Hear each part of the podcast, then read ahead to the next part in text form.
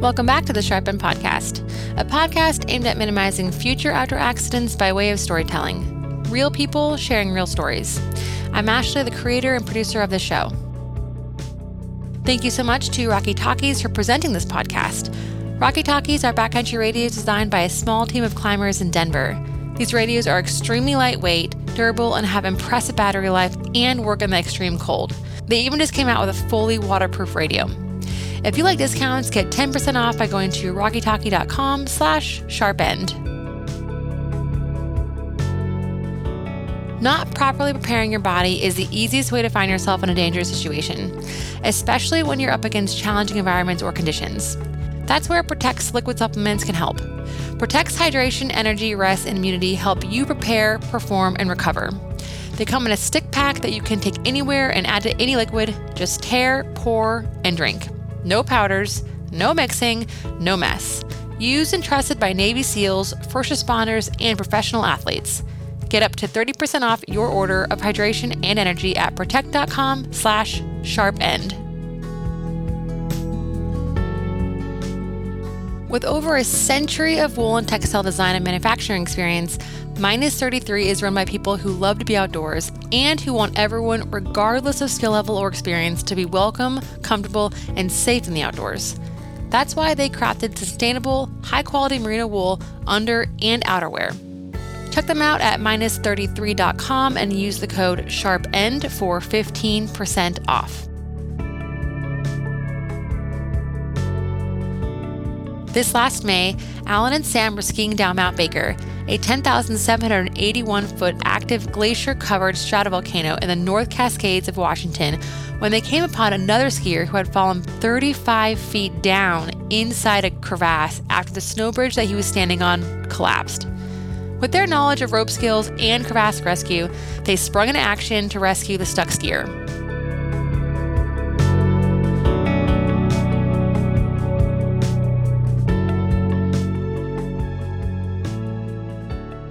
All right, I'm uh, Sam Lien. I'm 40 years old, live uh, just north of Seattle, and have been uh, climbing and skiing around the Cascades for about 14 years now. And uh, I work as a plastic surgeon at a hospital just north of Seattle. My name's Allen Taylor. I live in South Seattle. Been skiing with Sam for many, many years now, and uh, originally from New Hampshire, and started skiing in New Hampshire and Vermont, and moved out here about 12 years ago, and have just been skiing as much stuff as I possibly can since then. And uh, work as an arborist, um, but obviously skiing has always been the priority.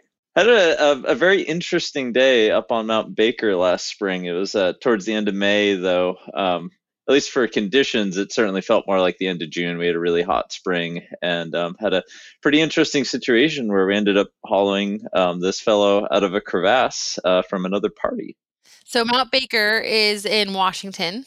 It is. It's uh, one of our glaciated volcanic peaks, and uh, it's a particularly snowy and glaciated one, um, but not quite as massive um, as Mount Rainier, which is the big mountain that a lot of people probably know. Um, it's sort of the typical mountain that people climb to get ready for Mount Rainier, so it's like kind of like one step down from that. But still, lots of glaciers, lots of snow. And and what day was this? You said it was in May. I think it's like the 29th of May. So just getting right on towards the end. And um, yeah, Sam, do you want to just go through like the, the plan we had for the day? Sure. So we uh, arrived at the trailhead pretty early in the day. Our original goal was to climb up the south side of Baker and then ski off the east side and then loop counterclockwise around to the north ridge and climb back up that to the summit plateau and then ski back down the south side. It's a big day. Um, that ended up being a it was a big day. yeah, ended up being a bigger day than I had anticipated. So uh, we got as far as um, tagging the summit and skiing a ways down the east side, but then just thinking about the open crevasses with it being a relatively warm spring and the amount of glaciers we still had to traverse just to get to the north ridge and then climbing back up and then skiing back down the south side pretty late in the day um, we decided to to pull the plug i was was very happy to not uh, circumnavigate the mountain and then climb a, a technical uh, ice ridge. Uh, so we ended up skiing back up. Sam, you can make it sound like this really good, solid risk management decision we made. I, I feel like my memory is that I didn't want to get home too late on a Sunday night. And if it was a Saturday night, there's a very good chance we would have kept going and just slept in the car. we, we had our reasons, suffice it to say. Um, we had headlamps. We, we, we had reasons and headlamps. yeah. So we, we came back up the east face, tagged the summit again, and then came back down the south side. And at this point, actually, most parties had left the summit plateau and, and were skiing down. There was only uh, one other party that was skiing uh, down around the same time we were coming down. So even then, at uh, oh shoot, Allen, we probably left the summit at like three o'clock or so maybe two thirty. At least, maybe maybe pushing maybe later. four or something like that. It it was getting kind of late, and uh, it'd been a really busy day on the mountain. You know, I bet probably um, just the route we were on probably saw thirty or forty people at least. Wow, probably more. Um, it's it's a really popular route, um, and yeah, and so. Mount Baker is just a really popular mountain. So popular route on a popular mountain. Um, right. But it was definitely getting on towards mushy snow o'clock um, and that certainly that time of day when the bridges start getting a bit soft. The snow, the snow bridges. Yep, yep. Um, yeah. So it's that classic thing where folks like to wake up early, and ideally the the snow is a bit more hard and frozen first thing in the morning. And the the classic mountaineering thing is you you know you wake up at like eleven and try to get off the mountain uh, before things get too soft and mushy. You know, a lot of those folks are shooting for even being off the mountain by earlier mid morning, and at least in our experience, skis give you a bit more leeway. Just your ability to move around and also have your weight be distributed seems to make a big difference there. But as I'm sure this story will relate, skis are not a perfect uh, solution to the crevasse problem. But yeah, anyway, so we we dropped off the top, and I was actually skiing out ahead a little bit, and was just sort of along with this other group of three guys that were just ahead of us, and Sam was just a little ways behind, and came up over a roll. So we were relatively high on the Squak Glacier, which um, essentially you go to the trailhead, walk some trail for a while, and then you get popped right out on the base of this glacier and you, you head from the toe right up the mountain. And at a certain point, you have to traverse around to a, a different climb to the summit. But it, you know, it's just the thing that's like straight up out of the woods. Um, and there's a couple of convexities a little bit higher on it. And I mean, you know, granted, you started on this this glacier and you're at the, the total toe of it or just little snowfields and that sort of thing and then it builds as you go up. But we were relatively high on the glacier not not too far below where we make this traverse around to this feature called the roman wall. And um, you know, just sort of popped over a roll and there are these two folks that were waving at us. I think they were partners of the fellow who ended up being in the crevasse. We're going to call him Ben, even though that's not his name. Um, I just wasn't sure if he wanted to be associated with this, um, so we'll just give him a pseudonym for the sake of this one.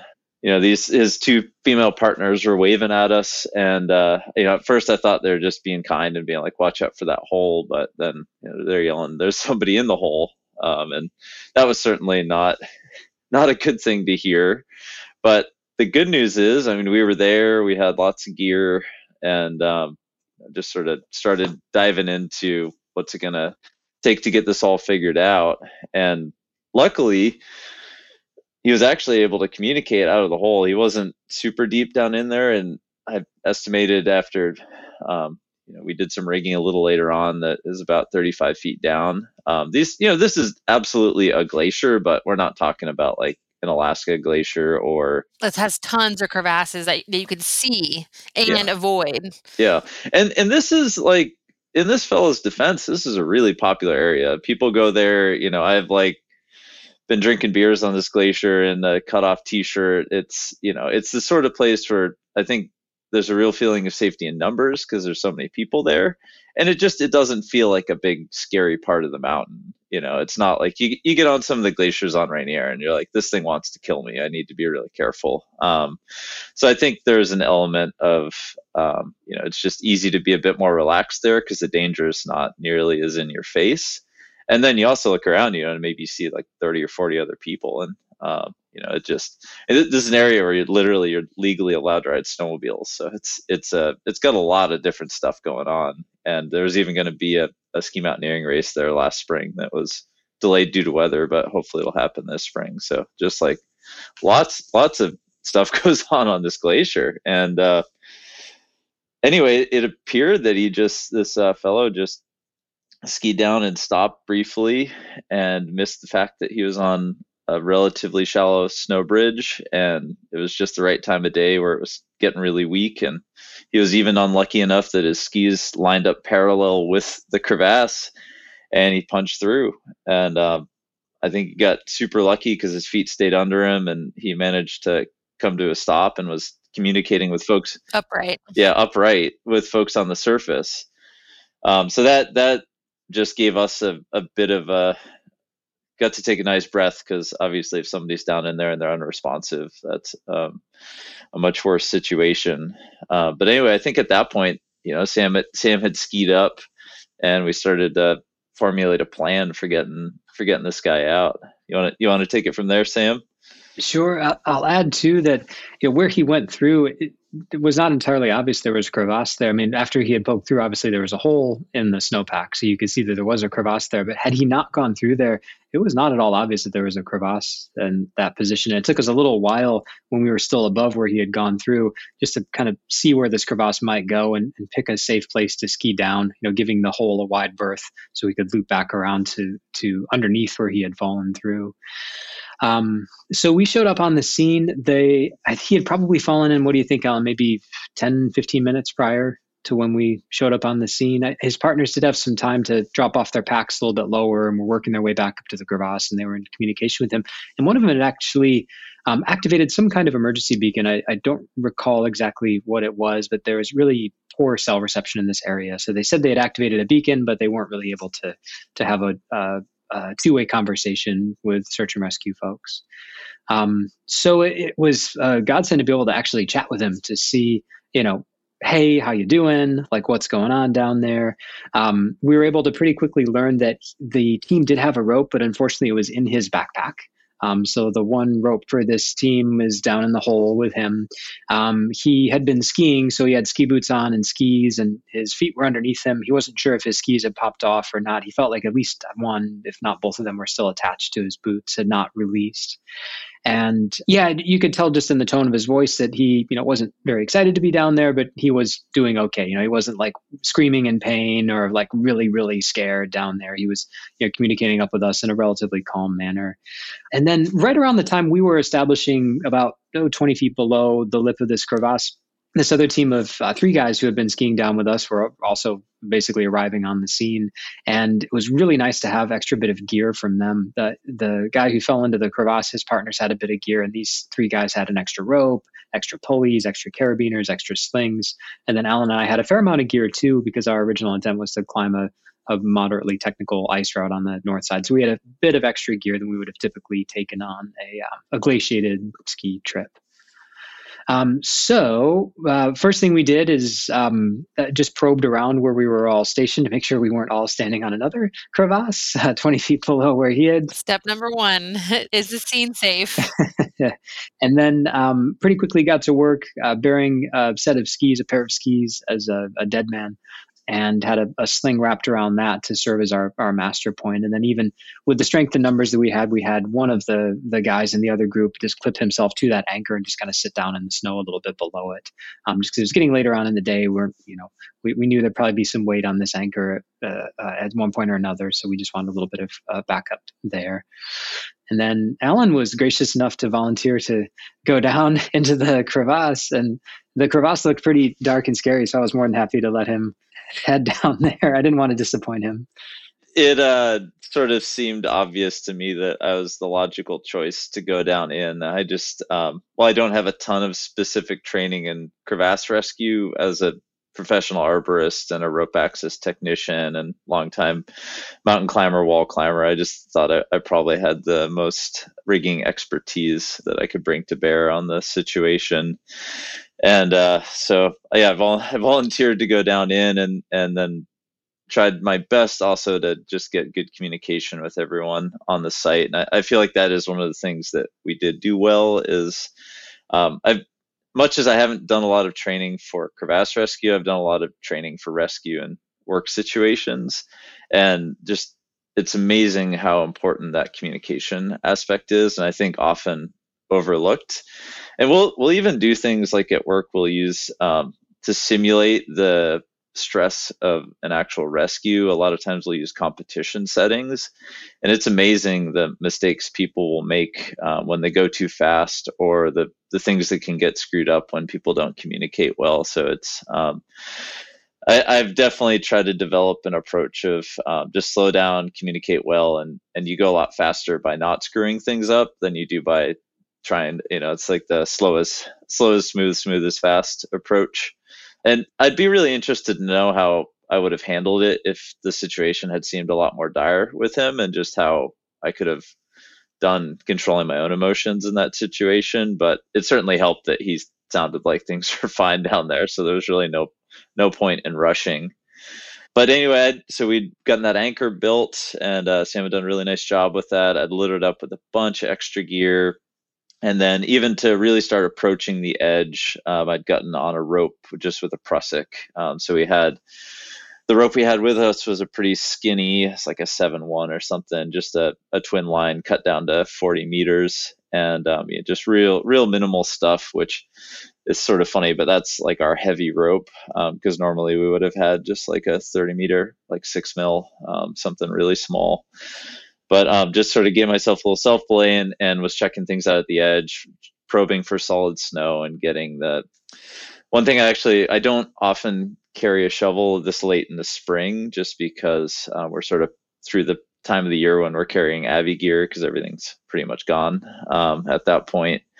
But um, one of the folks in the other team had a shovel. It was really nice because the snow, as I was trying to peel it away from the edge, was landing right on Ben's head. So also to use it to dig the anchor. Yeah, def- definitely faster than um, your hands or your boot. Or yeah, or your ads um, uh, on our teeny tiny. So we just had Petzl Gullys, so pretty minimal ice tools. So I, I think I, am one of the takeaways for me is I'm a little more sold on bringing, even if it's just like a, a jokey skimo shovel, like skimo race shovel that you would never actually trust in an avalanche situation. Just having something is probably a pretty wise bet. But um, got the edge all dug back and, and really had a good idea of where he was relative to where the edge was and trying to figure out how best to get down in there. Um, so that, yeah, those guys did a great job on the anchor. And we got ready by padding the lip. Um, so we'd used a pair of skis quick strap together for the dead man anchor, and then also a pair of skis uh, quick strap together for the edge padding, uh, which seemed to be really nice because we just laid the lines between the the tech binding like toe and heels and sort of held everything in place.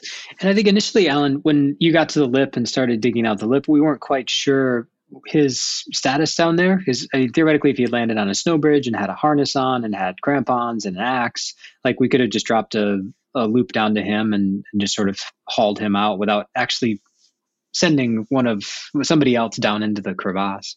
So I, I, think Allen, we had given you a ton of gear, extra ice screws, extra slings, beaners, because we thought you could get to the lip and pat it and and then drop a loop down from the other rope we had, and we might get lucky and be able to just haul him out, and this could all be over relatively quickly. That did not end up being the case, um, but we didn't quite know exactly what we would need to do until he was Allen, that is, was at the lip, had you know, dug some snow out, was able to see him down um, towards the bottom of this crevasse, and, and had established some communication with him about where exactly he was and what was going on. And I guess one of the critical pieces here is that he was wedged. Um, so while he was uninjured, he was completely stuck. Uh, the crevasse was maybe uh, towards its top was maybe eight or ten feet wide, and then constricted down to you know essentially nothing at the bottom, and um, had a pretty decent constriction right where he was. So while he was doing okay, he really could only move his arms like from the elbow up, and so there wasn't anything he could really do to help. And I actually don't. I think even if he'd been wearing a harness, I probably would have had to go down there just to clip the um, haul system onto his harness. Uh, I don't think he could have actually reached his waist. Uh, but as we'll get to in a minute, unfortunately, he wasn't wearing a harness, and that made the whole thing a bit more uh, complex. Um, a critical piece of everything that was going on, just seeing what was going on with him and and where he was relative to what we had to do. Uh, but anyway, I, I, switched over from uh, just using a prusik on the rope to using an ATC backed up with a prusik. Normally, I wouldn't have the ATC, but again, we were doing some climbing. I, I would have just probably used a munter um, in my normal setup. But that was one thing I found interesting. This whole thing is it just the number of tools available for working on these really narrow diameter ropes. You just have sort of less and less things available as the diameter gets skinnier and skinnier. So it really pushes you to be able to work with the basics. Granted, it's we're running really light, so it's not like we'd have anything like a GriGri or something that could really go up and down easily with us, anyways. But um, just seems like you. What one of the things you know, in, in, my reflections on all of this, I think a lot of folks that are carrying these really light ropes, I, I don't think many of them have actually like tried using them for any of this stuff. Right, pra- practice with your gear and use your equipment, know how it works in all the scenarios you know it'll, it'll feature in the story. There's the Micro Traxion which is this little petzl pulley that has a toothed cam in it. Works great on all these really narrow things and like that's just super easy and straightforward. Like building an anchor hauling on a Micro Traxion that's all really easy. But like actually ascending and descending these ropes um, i think that's where it gets a lot more challenging. And and that's the sort of stuff where even if you're like a comfortable competent rock climber you might um, find it to be a bit tricky uh, but anyway, so I dropped down in and um, got down to Ben, and it was a really tricky situation.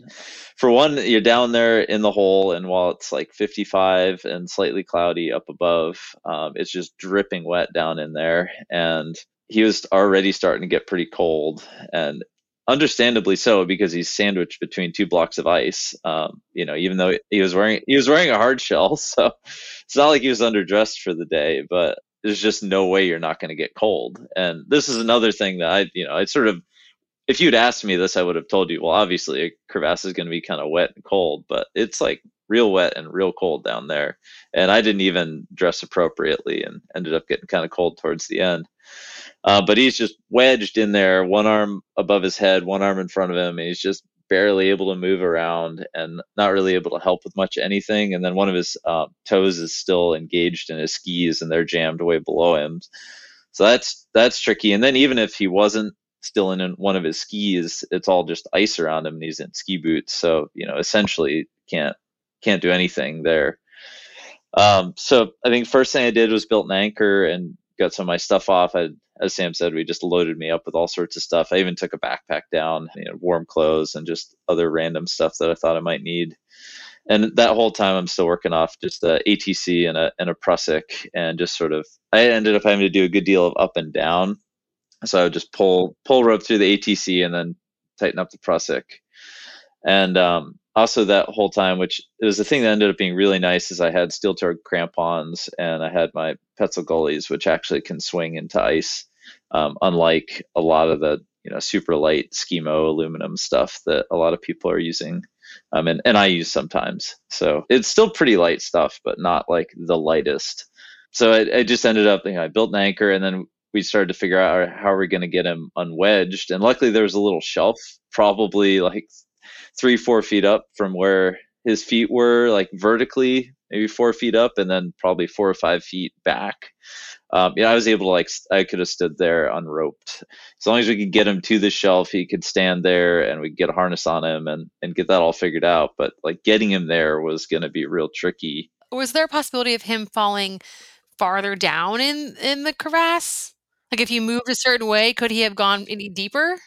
I mean, a couple interesting things there. One is that he he could have like maybe gotten a little further in there. We were pretty darn near the bottom. It was like a big long crack that he and all his stuff had fallen into, and then right behind him where I was sort of set up, that crack went maybe like five or six feet deeper, but it still sort of constricted with like it, maybe if you were really unlucky. You could have gotten yourself wedged in a, a, decent bit deeper but not like we're not like staring off into the abyss here. Like we're we're pretty much at the bottom of this thing.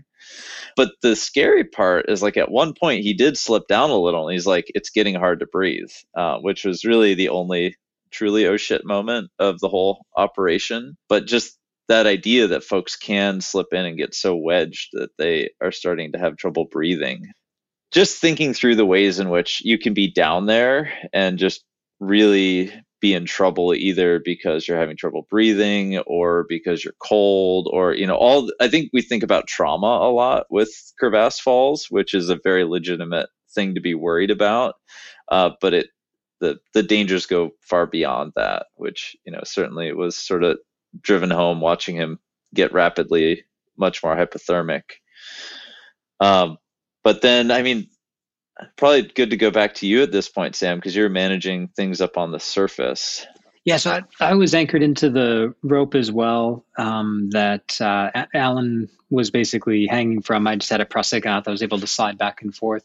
And uh, as soon as Allen started uh, rapping down into the crevasse, um, we got to work up on the glacier, um, just trying to anticipate what Ben might need when we got him out.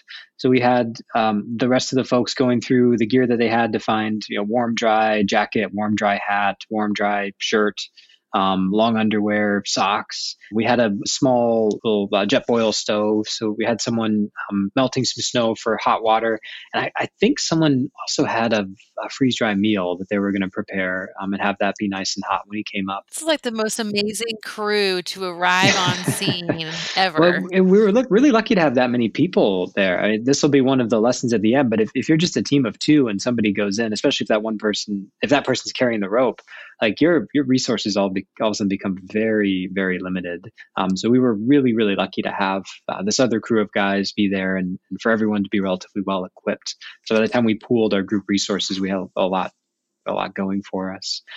And uh, we also figured once we knew that he didn't have a harness on, we knew we'd have to get him into a harness. We knew um, we'll talk about this a little bit later, perhaps, but he was wearing ski boots that weren't going to work with the crampons that he had. He had mountain boots that were going to work with his crampons, but those were in his pack. So we figured we'd need to haul him out of this, you know, short of having him change boots down there, which didn't seem like a, a very good idea. Um, so we had uh, one of the other group uh, members on the surface of the glacier start probing in a straight line away um, from the crevasse in the direction we would be hauling to make sure that whoever's at the back of the rope, you know, hauling him out wouldn't like step into a crevasse downhill from where we were working. And they actually found one like not too far back from where everyone had dropped all their gear, maybe 15, 20 feet further down the mountain. So we put a big X with ski poles at the lip of that so no one would go beyond that point. So we figured we'd have to reset a few times on the haul, um, but we'd keep it pretty tight, wouldn't have people heading down slope too far and, and potentially falling into this other crevasse. And then, yeah, other than that stuff going on, I was kind of just at the lip, you know, uh, talking with Allen, you know, relaying information about what was going on up at the surface. He was sending info about what he had going on down there. But our our first goal was really just, you know, getting him unwed so that we could get a harness on him, and that proved to be pretty challenging. I, I know, Allen, you tried at least a few different things before we settled on a technique that worked for that. Yeah, yeah. It, and I'll just say, like from what Sam was saying there, it, that role of being the communicator on the edge was really critical. It it made it sounds crucial. Yeah, it made for one, it just made me and Ben feel a lot better just having this link to the surface. You know, Sam would go to do something totally legitimate for like a minute or two, and I'd be like, like "Where? Yeah, help anybody! I'm stuck in a crevasse." You know, just having somebody up there, and even if he wasn't doing anything, just being able to like look up and see him up there was very reassuring. Um, so I think anyone who's doing a, a crevasse rescue, just like keep that in mind of having that friendly face up there to relay information or just be there for you is really key. Um, but we tried a few different things. Like I tried snaking. Uh, now, granted, these are Dyneema slings, so they're real skinny. I tried snaking a sling between his legs and sort of combining that with a sling on his backpack, and that that was too uncomfortable. So we we had the team on the surface trying to do a bit of hauling um, on stuff that I was just setting up on Ben's gear, um, and so we were hauling it. And this is the haul system we ended up using throughout the whole rescue. But it's just called a drop loop, um, where you essentially have one end of the rope tied off to the anchor, and then you send a loop of rope down into the crevasse goes through a pulley, um, and in this case, is a progress capture pulley. Um, so that's what's doing all the you know sort of life protection that'll ensure that the person doesn't drop. But then that tail of the rope goes back up and out of the crevasse over the edge and then gets pulled on from there. So the nice thing is it's a two to one and also there's very little slop or sit back because um, that cam is just really good at, at capturing pretty much all the progress that you make. Um, and also granted on on ropes this skinny you really can't prusiks aren't that reliable. We were, we were sort of using them because we had to, but um, we certainly wouldn't have wanted to haul on them. So um, anyway, the the thing that finally ended up working is I just got like two different slings tied off to a bunch of different places on his backpack. Um, you know, backpacks are strong, luckily, and uh, we ended up doing that, getting him unwedged there, and then it was even tricky just to get him back a few feet. I, I think I had to hang some slings off the anchor to get his boots in, and um, finally, just with much like heaving and hoeing, um, we got him on stood onto this ledge uh, where he could just take a moment. And he, he was getting real cold by that point. I mean, it was good because you know now that he wasn't sandwiched um, between ice cubes, uh, he was things things were gonna. He was still pretty wet, so I don't think he was getting better yet, but he wasn't getting worse. But he was so relieved. Yeah, yeah, he was pretty psyched. But even things like you know, I had to like put his harness on him, right? Because his hands had lost the dexterity to do that. Which I mean, I've I've experienced that many times, so I totally I totally get what was happening there. Uh, but you know, just really really good victory for morale and um, for you know just him feeling like things were moving along too, and for us feeling like we were making good progress, getting him stood on that ledge, and that was pretty simple. Just got him got him in a harness one of the interesting things I took a spare harness with me, but it didn't fit, so I had to go digging in his pack um, for his, which is is definitely a thing because I think you know, I mean, let's be honest, there's sort of like a lot of people that climb mountains are sort of the same size, and there's not maybe as many people that are uh, from very different sizes. And I I'm trying to put that in the most gentle way possible. Um, but we just, you know, I have one harness that's not adjustable, and it um, it only fits people of a certain size. So it's sort of this interesting thing to think about. Um, you know, you get into a situation, you're trying to help somebody else out. Um, so get them in a harness, and then um, on the surface they started hauling, and it, it all just it went super smooth uh, up to a point. So I'll, I'll let you take it back, Sam. well, Allen, correct me if I'm wrong, but I, I think you had to kind of dive underneath him to get his ski off before we could get him up onto that oh, ledge. Yeah. So I, I, think we were trying to haul on his backpack, but we were running into some resistance from um, the one ski that was still attached to his boot, which was like stuck, stuck in the crack. So when you would when you would try and pull him up, like he would, his leg was pulling pulling him down. Yeah, so I think you had to kind of dive in headfirst down there to try to get his boot out, Allen. And so the process of getting him unwedged and just moved, you know, five feet onto this little ledge took easily an hour uh, if not more. It, it, that was probably the most challenging part of all this. By the time we got him in a harness and we were starting to haul him up, that part went actually pretty smoothly and pretty quickly. Um, but uh, speaking of which, we got him in his harness. We had this drop loop on his harness now, and we had plenty of people up on the surface of the glacier to haul. Um, so we didn't feel like we needed more of a mechanical advantage than the two to one that the drop loop gave us. Um, and we all had either um, you know a knot on the rope to hold on to. Um, some people had little Tiblocs, other people had prusiks, so something where you could put your weight into the rope. It's kind of difficult, you know, just holding onto these tiny little ropes with your hands and pulling. But we had oh, five people um, able to pull on the rope. So we made relatively quick progress. Again, he didn't have crampons on, so he just has you know, slippery plastic boots on glacier ice. So he wasn't really able to do much other than just kind of, you know, use his feet and his hands to just sort of, you know, so he wasn't scraping up the ice just to kind of guide his body as, as we were hauling him up. We had to reset a few times, um, but the nice thing about that Micro Traxion is that it just grabs that that progress you've made. There's no you know drop back down. Um, and then we got him to the lip, and you know having perused Freedom of the Hills back in the day, you're like, oh, getting people over the lip can be kind of challenging. So uh, I thought we were all ready for this. I had a an ice axe planted. Oh my gosh, it's the hardest part of it. It's the hardest part of it. Well, and eh, you know, in, in his defense, he's freezing cold. Um, at one point on the haul, I think one of his gloves had gotten caught in the Micro Traxion, so we had to somehow lower him a little bit to get his glove unstuck because we weren't able to haul him anymore. So he like this guy had been through so much up to this point. Um, I thought just burying an axe over the lip, you know, you'd be able to grab onto the axe and kind of, you know, duck and roll Pull yourself, yourself up under the surface of the crevasse under the glacier. Like, how tricky could that be? But when you're wearing like slippery plastic ski boots, you're freezing cold, you can't really feel your hands, you're exhausted, you just want to be out of this thing it, it took a lot of work. We ended up, um, I, I, kind of hung myself over the lip of the crevasse and just sunk an ice screw in as far down as I could reach, then hung a shoulder length runner from that, a shoulder length sling from that. So he was able to get um, one of his feet in that sling and then use that as a, a foot. And he was able to kind of pull himself up and get to the point where the um, the his belay loop on his harness was pretty much even with the lip of the crevasse, just a little below. And then I thought for sure we get it, but with his boots so slippery and him just not having much upper body strength, as you're trying to haul, you're kind of just pulling him into the lip instead of pulling him up and over the lip. So I had to we basically got him up a, a, few inches and then i took that screw out and put it in about two feet higher I hung the sling from it again he was able to get his foot into that and then with you know two axes one for each of his hands over the lip and standing up in this sling he was able to get his his center of gravity up over the lip of the crevasse and then kind of roll onto the the the top of the the glacier.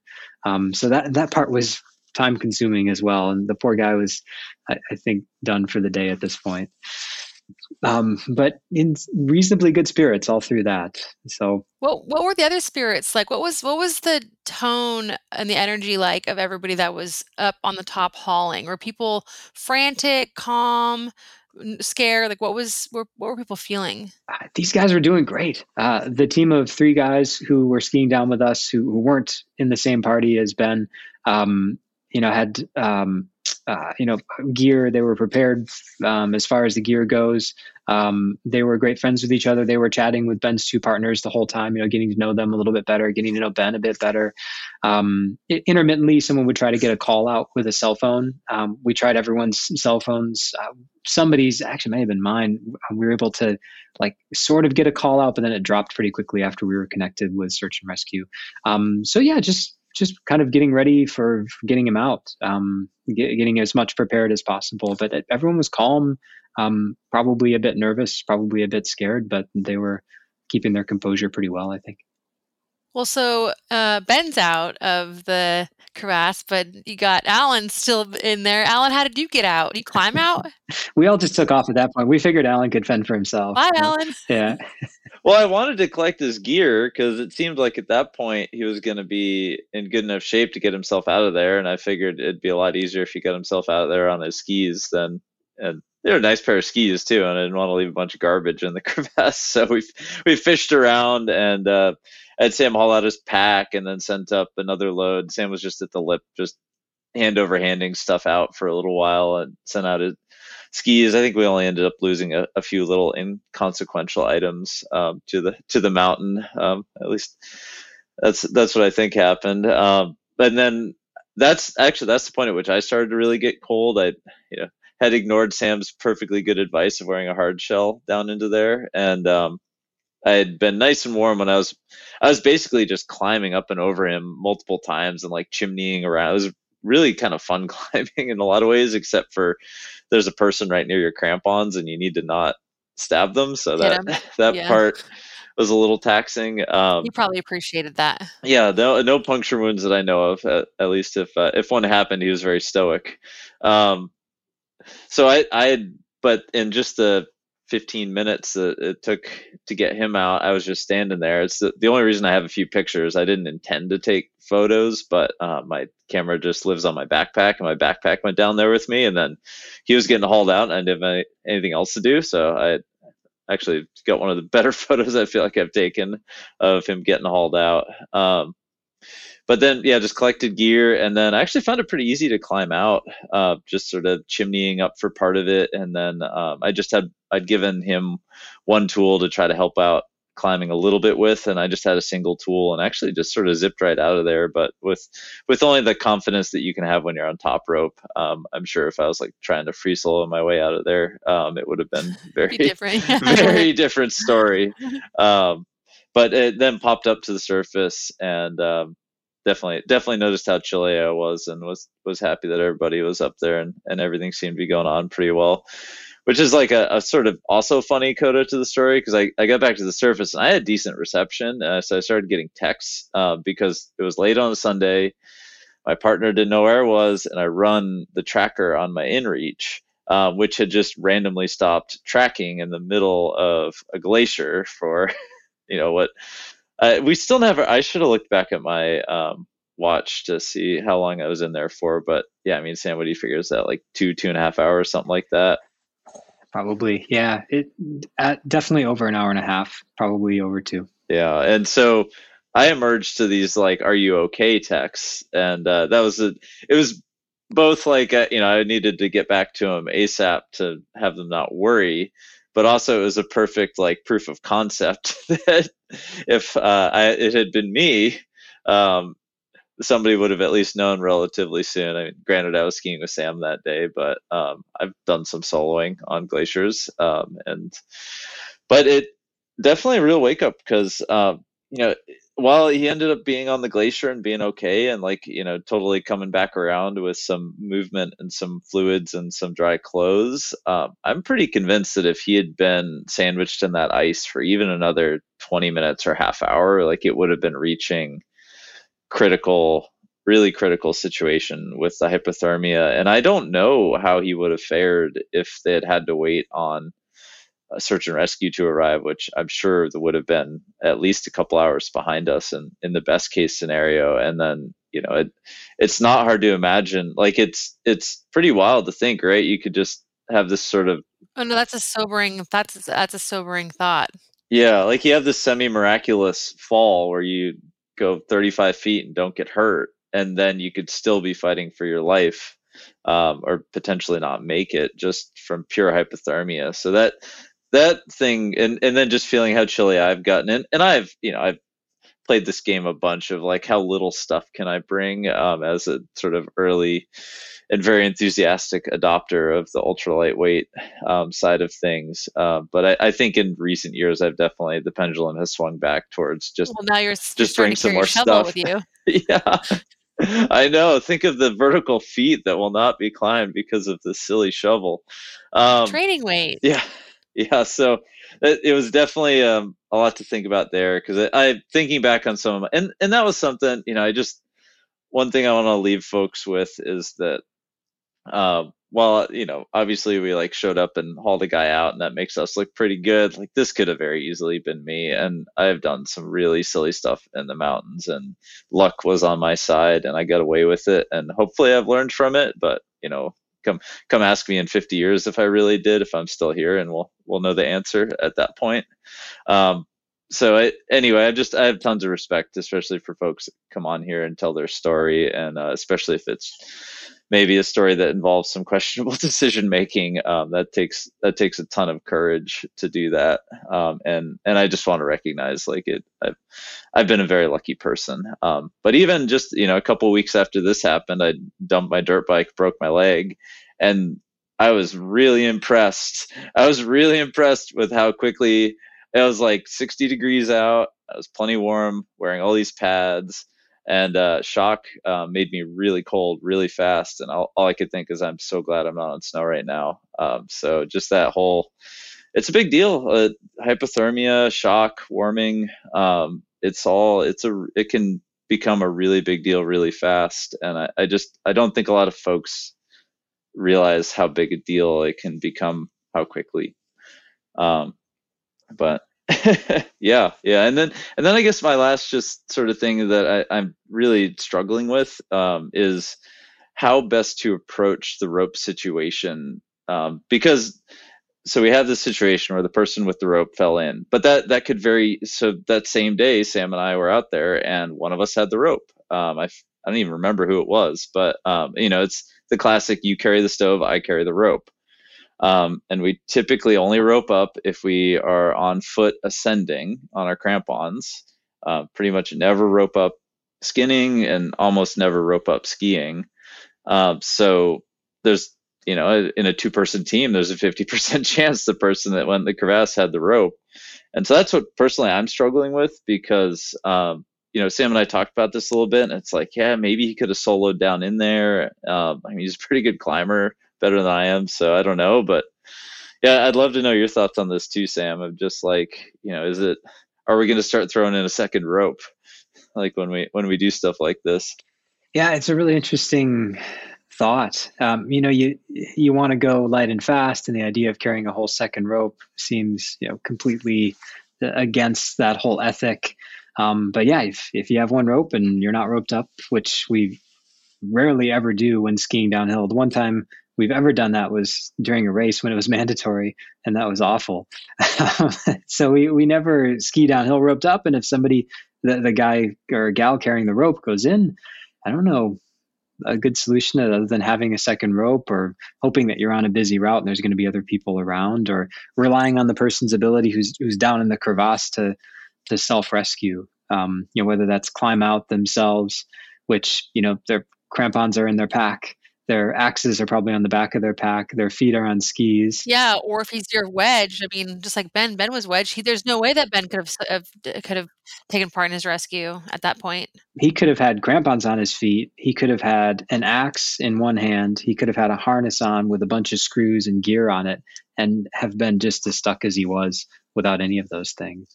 Um, so yeah, I perhaps very naively, I'm always like, well, if I carry two ice screws, I can just leapfrog them up the crevasse and, and aid my way out. But I'm not sure exactly how well that would work if I was faced with that that task. So yeah, it, I mean, like whenever you head into the mountains, you take risk, you take calculated risks. At least we think they're calculated, and this is definitely one of them. Carrying just one rope um, when you're a team of two or three, in this case.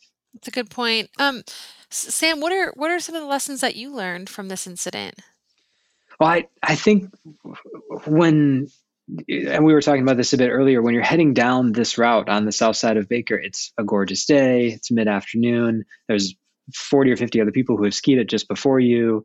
Um, you can see the tree line down below you. It's a very gradual snow slope in terms of like big mountain skiing, it, it's really easy just to let your guard down and just be like, I am having fun with my friends today. Like we're, we're down off the summit. We're a thousand feet or two down. Like the weather's nice. Like this is going to go great. I can just, you know, do some pleasure skiing now. Um, and this is where this guy got into big trouble in that kind of terrain. So it, it goes back to, I think, just recognizing that there's basically always something that can go wrong. Um, even in your car driving home at the end of the day in the mountains, you could get in a car accident if you fall asleep at the wheel or, or miss a red light or something. So it just constant vigilance is is so important, and it's so easy to just let your guard down and have fun out there, which is what we're all doing when we go into the mountains, hopefully, and and um, just keeping that keeping a few neurons in your brain that are assessing the risk around you always firing and just thinking about all the little things you could potentially do to be mitigating that risk. Which again, in this scenario, I, where he fell in, it was absolutely not obvious there was a crevasse. I think anyone could have come to a stop there and have fallen into that crevasse. Um, but just trying to do your best with always having your your danger feelers out and always be doing little little things here and there to try to mitigate risk. The the big blaring one is wear your helmet, wear your harness. It just I think it's like a it's just so simple and and something that we've been adhering to for a while now. It's just if glacier, then harness. Yeah, have a couple screws on your harness, have some gear, have a helmet. Yeah, yeah. It, it would have dramatically eased this rescue. I, I would have been down there for way less time, and he would have been out of there much sooner um, if I could have just gone down, clipped onto a harness, and if he had been unresponsive. Um, I mean, that's probably the last little thought here is just if, if folks haven't ever like tried to deal with an unresponsive person which i haven't had to deal with an unresponsive human being but i've trained with rescue dummies um, which are obviously not easy to come by but in the you know, rope access world and professional world we get to use them here and there. Um, so it's it's a whole different ball game because even training oh, yeah, on on your friend and them trying to pretend to be unresponsive you just subconsciously you end up helping for one and for two it's so uncomfortable to try to be truly unresponsive especially if you're hanging in a harness um, you, you basically can't do it you can only do it for very brief periods um, so it's yeah that you know thinking about the challenge of getting him over the lip he was helping and um, so it I think a whole new. I always knew the stuff was challenging, and, and I've trained it a bunch in other settings. But um, yeah, dealing with that, um, dealing with an unresponsive victim in this situation would just been a whole nother layer. And um, I just I think that folks that maybe have never had that opportunity to try to move a like a dummy around and perform a, a roped rescue, it, it's I don't know where anyone actually gets access to that if they're just like approaching this from a recreational side of things. But it, it's um, yeah, we're we're we're heavy and awkward, and um, if we're not helping, we're a real pain in the butt to move around. Um, and then just to finish the story, where we left it, he was still on the glacier. So we probably should we probably should mention that we, we did get down okay. Everybody did that day. Um, he uh, started off. Well, I, I, did a quick assessment of him once we had dry clothes on him. Got him some warm food. Got him some warm water to drink. Um, he felt okay to walk out. Um, so we had a little bit of reception at that point on him, one of the phones, and we were able to to call off the rescue once Allen got out of the crevasse, and he was confident that he could walk down. Ben was confident he could walk down. Um, we were able to to just call off the search and rescue resources that were on their way. Um, and he started off walking. Um, he made it maybe 50, 60 feet, and then we felt like it was probably safer for him to be on skis. Um, just with the extra flotation that that affords. So we, we got him back onto some skis, and then uh, he and Allen had skied down to uh, below the glacier, and I've um, his his two partners wanted to walk; they didn't want to ski or snowboard down down to the edge of the glacier. Um, so I just kind of did some skiing with them, um, sort of uh, following the boot pack down, basically just taking a straight shot to where Allen and and Ben were. And the three guys, um, around the time that we were packing up from the rescue, they had they had taken off. They were kind of hot to get back, um, and we didn't feel like we needed any extra people at that point. So they they had taken off at that point. And then um, we got off the glacier down onto just a, a seasonal snowfield um, lower down on the mountain. And the three of them were pretty confident in their ability to get back to the car at that point. There was a pretty obvious boot pack that took you back to the trail and back to the trailhead.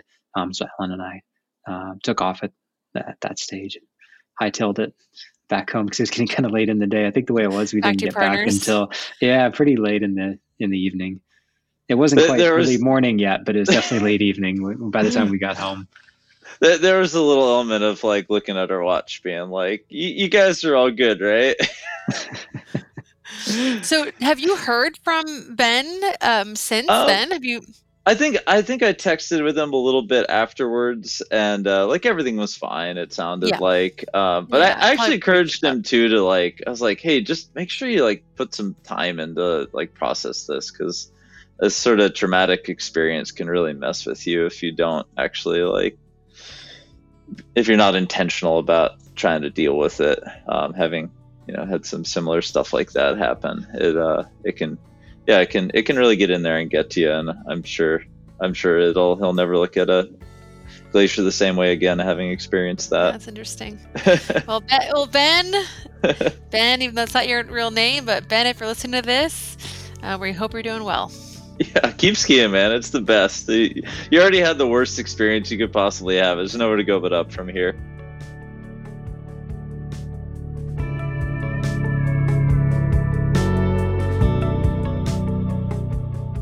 Thank you so much to Allen and Sam for sharing their story, and thank you for listening to this podcast.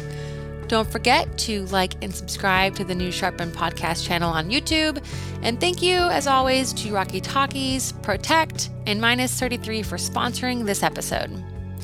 Thank you as well to the American Alpine Club for believing in my podcast mission. The American Alpine Club podcast is your guide to the climbing community exploring the many ways that we define climbing and the ways that climbing defines us. Check out their podcast on Spotify, SoundCloud, and Apple Podcast, and make sure to subscribe today. And as always, remember, play hard and be smart.